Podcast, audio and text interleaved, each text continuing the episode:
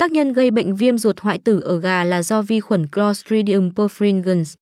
Đây là một loại vi khuẩn không di động, hình dạng là trực khuẩn to, thẳng, có hai đầu tròn, có thể đứng riêng lẻ hoặc tự hình thành đôi, kích thước trung bình từ 0,6 0,8 12 4 um. Bao tử của vi khuẩn này là loại chịu nhiệt, có khả năng sống trong nước sôi trong khoảng 2 giờ. Clostridium perfringens thường tồn tại trong đất, bụi, phân bón, thức ăn chăn nuôi, chất thải gia cầm và trong môi trường ruột của động vật.